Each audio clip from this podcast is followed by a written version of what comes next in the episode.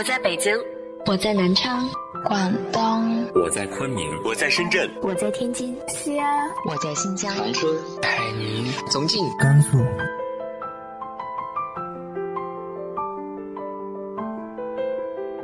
这里是 FM 幺八零八四，昨天的你的现在的未来，我是主播背着吉他的蝙蝠女侠。无论你在哪儿，这里都有我的温暖等你。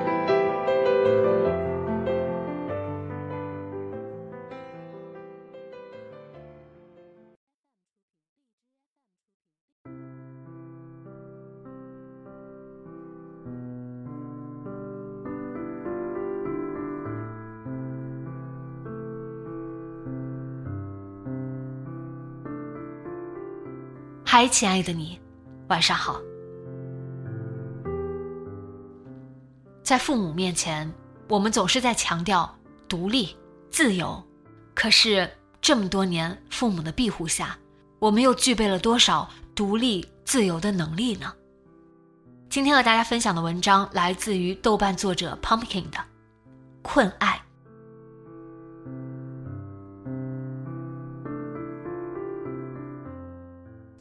林禅第一次被带到大家面前展示，是他五岁的时候。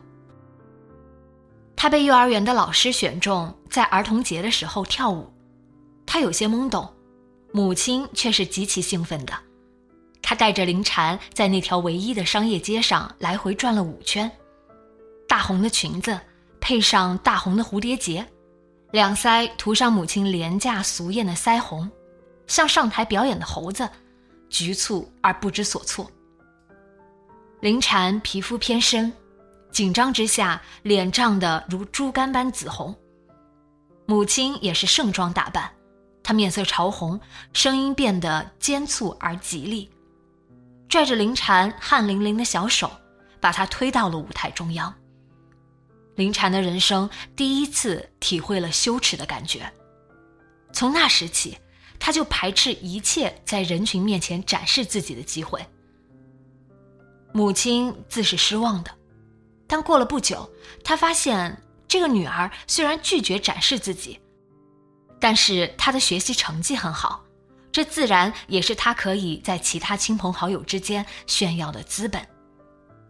于是林禅暗暗的松了口气，母女两人达成了暂时的和解。林禅一定程度上算是随遇而安的人，他顺从了母亲的大部分安排。当然，年幼的他并没有反抗的能力。他读区里不错的小学是父母的关系，靠自己的能力考上县里的重点初中，兢兢业业的考上本部的高中，一路以来都乖巧的扮演着别人家的孩子。每逢过年过节，带上林禅。母亲总是喜气洋洋，她钟爱红色，艳丽而不失端庄。母女两人总是人群中那抹最亮眼的身影。你多像你妈最中意的配饰啊！曾经有个朋友这样感慨。他们的第一次冲突发生在高考以后，那时的林婵开始有了远行的意识。他想去四季如春的地方，人可以穿得轻松，四肢松散，懒懒地躺在草坪上，可以穿宽宽的大短袖和大短裤，踢踏着人字拖在校园里晃荡，头发可以剪成男孩那样短，穿上球鞋就可以在操场上疯跑。可是母亲不同意，她不同意表现为林禅在表述了自己的想法后。母亲就心脏病发作了，她躺在沙发上，右手抚在心口，急促的呼吸，嘴角微微的抽搐着，右手在空中挥舞着颤抖。家人见状，顿时乱了套。小姨妈冲到林婵跟前：“你这孩子平时看着是个懂事的，怎么做事突然就没了章法呢？你母亲心脏不好，你能顺着就顺着，你看家里谁反着她来呀？”南方的大学自然是没去的，林婵选了省会城市的大学，两个小时的车程，母亲可以常常见到他。对呀，这才孝顺啊！你去那么远，怎么能让他们放心？不是有句话是怎么说来着？父母在，不远游。你读那么多书，这点道理倒不懂了。林禅想，四年时间应该过得很快，那时他就二十四了，成年人总归能自己做一些决定，比如远游，自由的远游。四年在以前惯常的生活习惯中走得很快。每周末，林禅都可以回家，母亲把他的房间收拾得很干净，他们还是会一起逛街，一起购物，一起去看市里的演出。回程的路上，母亲总会念叨：“当年要是坚持坚持，或许站在台上的也有你，多骄傲。”这个时候，林婵就会在心里默算，离大四毕业到底还有多久。日子在母亲计划的轨道上走着，一切如旧。大四那年的五月，家里来了一个叔叔，头发有些稀疏，但身材却是挺拔的。母亲那天穿了套大红的裙子，妥帖而庄重，过于庄重了些。林婵觉得，他们在客厅喝茶，父亲有些笨拙，他不惯于这种场面。不是失手洒了水，就是着慌碰了杯。林禅从卧室看出去，无端觉得滑稽。小婵也是大姑娘了吧，有二十四了。挺拔的叔叔说话中气十足，带着几分潇洒，几分笃定，那是父亲没有的。这个年龄的女孩子还是稳稳定定的好，再读个研。到时候努努力考到我们单位吧。他的手放在母亲的肩膀上。燕子也就算熬出头了。养姑娘哪有个头啊？母亲感慨而羞涩，无非是一直操心罢了。林禅坐在床上，前面是一张海报，风鼓起短发少女的衣衫。像振翅欲飞的蝴蝶。他保送了本校的研究生，母亲张罗单位的同事吃了一顿饭，家里的亲戚吃了一顿饭，最后是他同期的好姐妹，连着好几天，他走路都是飘着的。两年后你就直接考林叔叔的单位，安安稳稳的，妈这辈子就安心了。林婵坐在客厅的沙发上，午后的阳光温暖舒适，他想这样也是挺好的。客厅的阳光也是阳光，一样的安逸。他果然进了林叔叔的单位，朝九晚五的上班，清闲安逸。家里给他买了一套新的房子，母亲用了小半年装修的精致，玄关处甚至摆放了两个音乐盒。垫脚的芭蕾女孩在钢琴上翩跹旋转。母亲快要退休了，她常常来住，给林禅收拾房间、打扫卫生。他们还是一起逛街，一起购物。母亲这些年保养得宜，走在一起，小城的人都夸他们看起来像姐妹。说老林好福气啊，有这么端庄的媳妇儿，姑娘长得也秀气。母亲自是面有得意之色，这么多年的付出到底是值得的。可是这段时间，他新的烦恼又来了。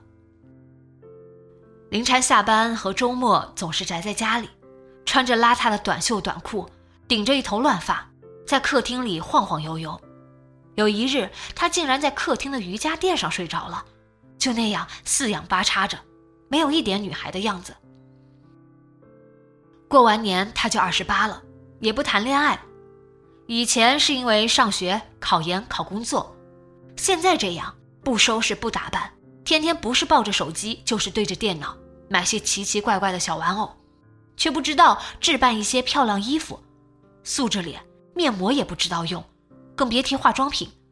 才二十八就开始胖了，体重都过百了，这样下去怎么对得起他这么多年的培育？母亲犹自哀怨，在父亲面前絮絮不停。姑娘大了，她独自生活，想怎样就怎样吧。你管了二十多年了，也该放放手，你也放松。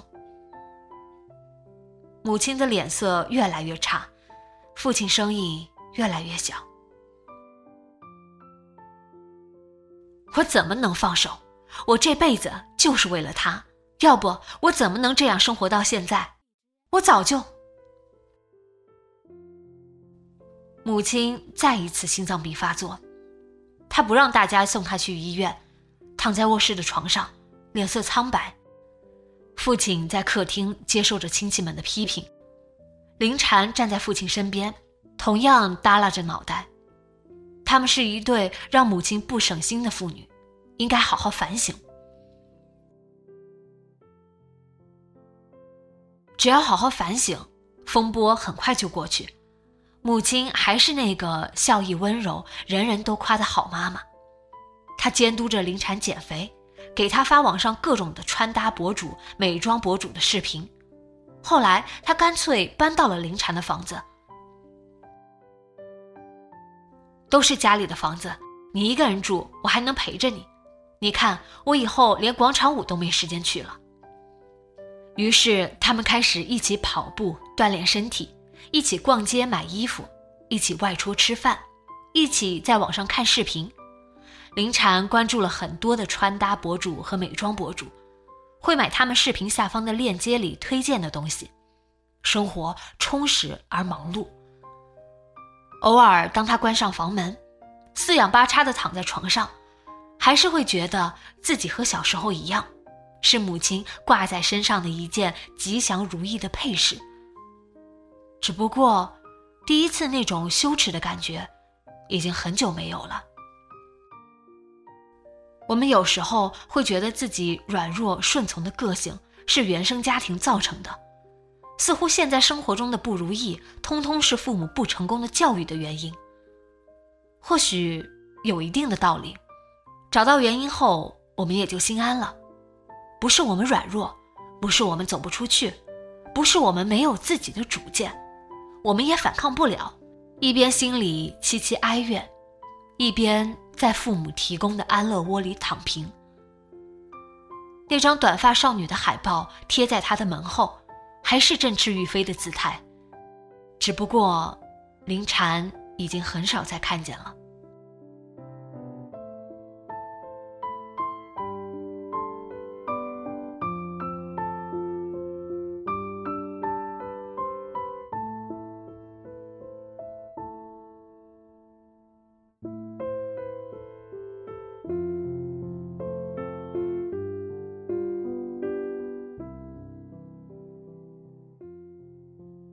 你和父母之间是怎样的一种相处模式呢？